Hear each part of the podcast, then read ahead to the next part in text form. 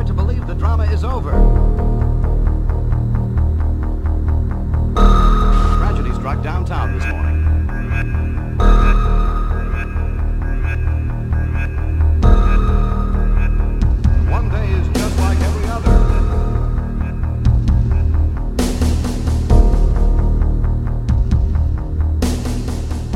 Välkomna till Dennis värld.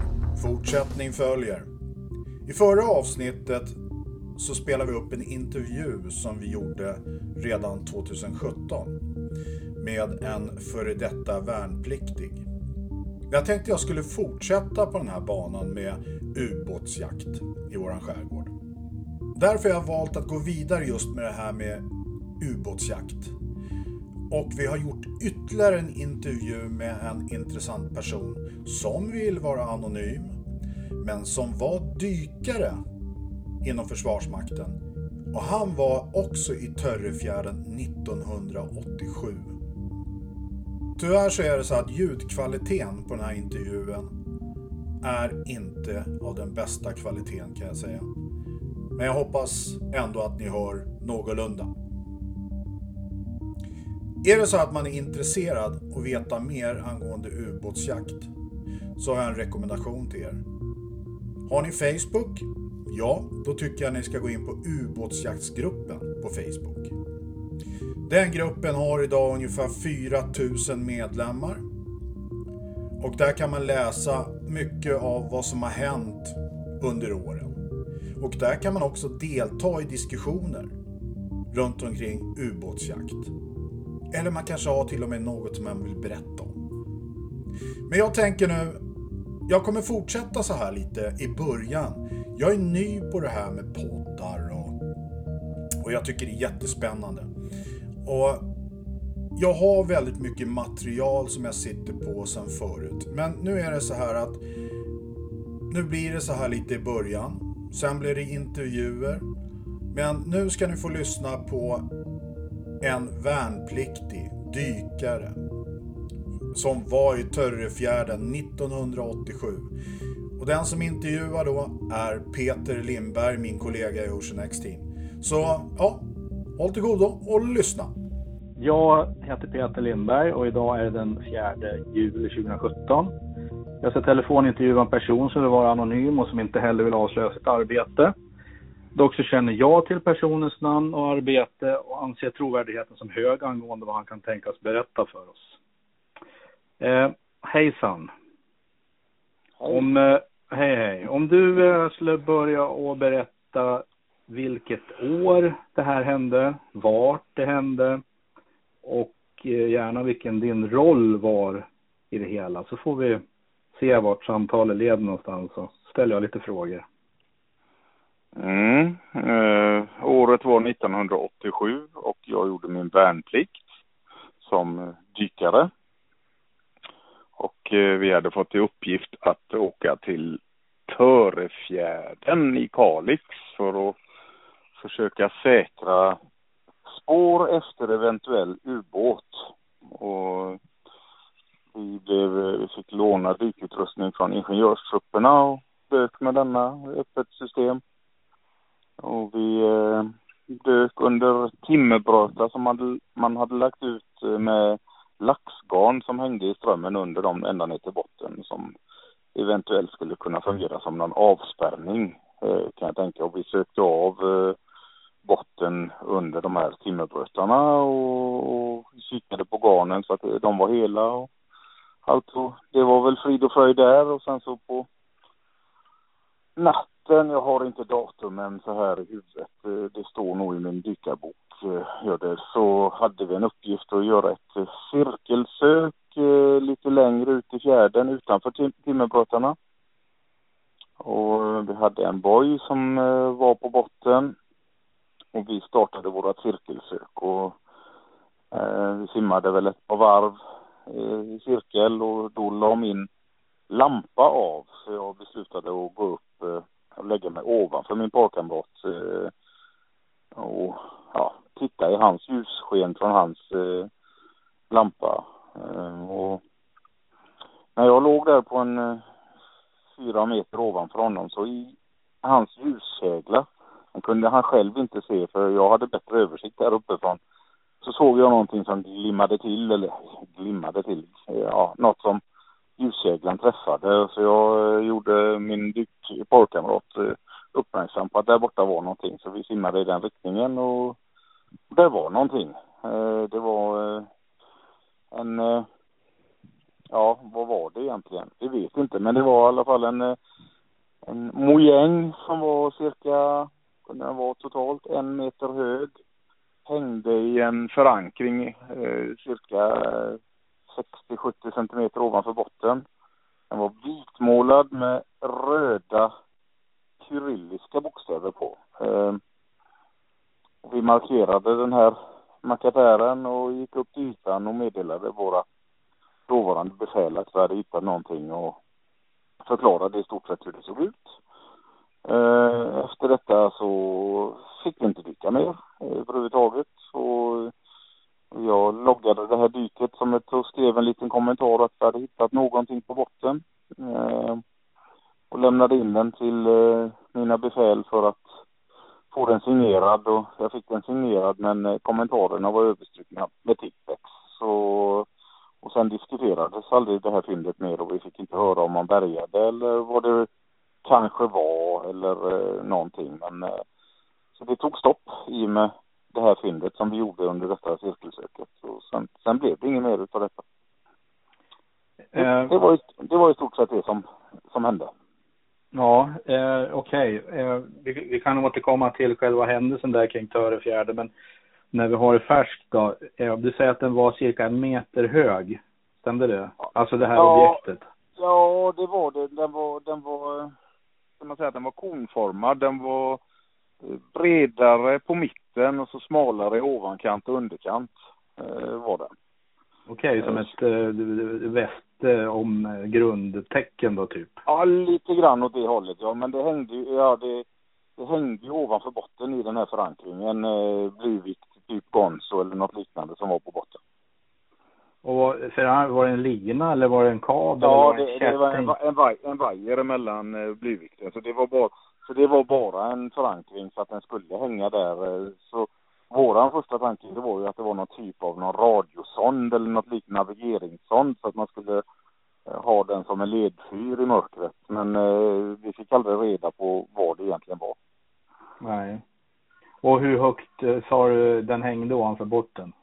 60-70 centimeter ovanför botten, och sen så var väl den kanske knappt 1 meter totalt var väl den. Nej, den var inte så stor. Jag säger att den var 60-70 centimeter den också då.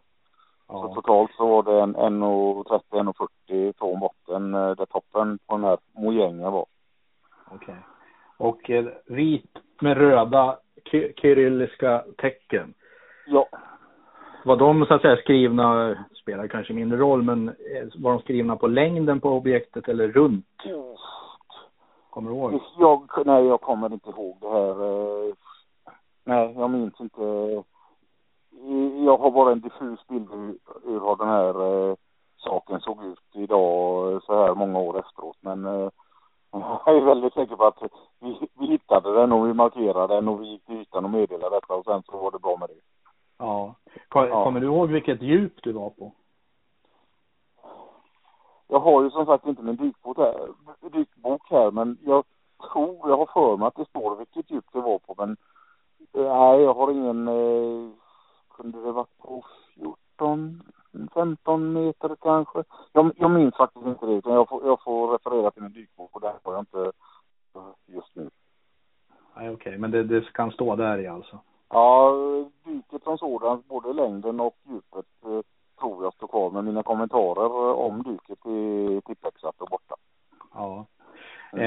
Du säger att de hade lagt ut timmerbrötar eller timmersläp, står ju på vissa ställen, med laxgarn ner till botten. Men var det här långt ifrån ett sånt? Ja, det var det. Det var rimligt långt ifrån var det. Så det var inte i närheten till de här timmerbrötarna och laxgarna. Var det långt in i Törefjärden eller långt ut? Kommer du ihåg några liksom landmärken? Nej, faktiskt inte. Det var, vi satt och avvaktade väldigt länge och slogs med myggen. Vi var ganska glada att vi var klädda i dykadrätt, våra befäl. Men vi var... Timmerbrottarna låg ganska nära Kalix. Inte allt för långt. Det var visuellt från Kalix. Och det här var... Jag säger att timmerbrottarna låg... Ja, det här var mellan tummet och pekfingret. 1,5 till 2 distans från inre viken i Törefjärden. Ja. Och låg timmerbrottarna. Och det här kanske var lika långt utanför timmerbrottarna som det här var.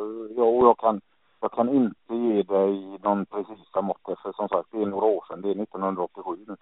Ja, men det objektet hittades av er utanför avspärrningarna alltså? Ja. Sen kan inte jag svara på om det fanns fler avspärrningar utanför det, för vi var aldrig längre ut än så. Vi var, det här var ytan vi var på. Vi genomförde väl 10-12 dykningar kanske som pardyk då. Ja. Okej. Och när på året var det här? Kommer du ihåg det? Det var sommartid var detta. Och det tror jag står i dykboken också, datumen faktiskt. Så det kan jag nog ge dig ett senare precisare datum på det. Ja, vi får komma tillbaka till just de detaljerna. När går långrodden från Skredsvik? För det var samtidigt, vet jag. Okej. Jag missade den gången. Jaha, ja. Ja. Där ser man. Men du... I övrigt då, liksom, det har ju ryktats om att de här laxgarnen, eller nu har på vissa ställen kallas det ubåtsnät och så, att de skulle vara sönderskurna. Är det någonting som du hörde talas om eller såg? Eller? Ja, det var ju därför vi simmade över dem, eller simmade av laxgarnen. Men jag tror det var trålgarn egentligen, för vi hittade ju spår i botten som vi naturligtvis direkt radade. Vi har hittat spår efter larvfötter från någon minubåt. Men sen så när vi fortsatte att dyka så såg vi att det låg sådana kulor som går på trålgarn nere på botten. Ja. Och då kunde vi direkt referera att de märkena vi såg på botten, det var efter de här kulorna i garnet som hade legat och gått fram och tillbaka över botten där när strömmen hade ryckt i näten. Okej. Ja. Mm. Så det, men för det första när vi såg dem så var vi var ju 100% säkra på att det var larvmärken efter någon minubåt som hade larvat fram där, men det kunde vi dementera ganska snabbt när vi jämförde med kulorna på garnen som låg ner mot botten och åkte. Ja. Mm. Har du något, du har inget mer du vill, som du kommer ihåg eller vill tillägga, eller inga historier som gick när du var där? Nej, det blev dödstyst när vi fick inte ens vara med i diskussionen med de högre befälen, utan vi talade ju om vad vi hade sett i våra närmsta befäl, och sen så var vi bortkopplade. Så våra befäl i sin tur, om det var någon som bärgade det här föremålet så var det våra befäl som hade varit i kontakt med högre befäl, men det diskuterades aldrig, det bara dog efter det. Ja, jag förstår. Ja. Hur märkte ni ut den där? Men... Vi hade ju, om du vet på hur sökplockarna ser ut, deras välar med den lilla blyvixen och korken på den plastlinan. Ja. Ja, det var en sån vi la bredvid föremålet där, så den åkte direkt upp till ytan, den lilla korken där.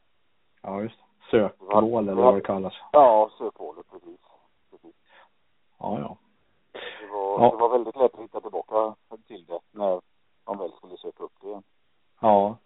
Mm. Då var det inget förhör eller någonting med det heller då?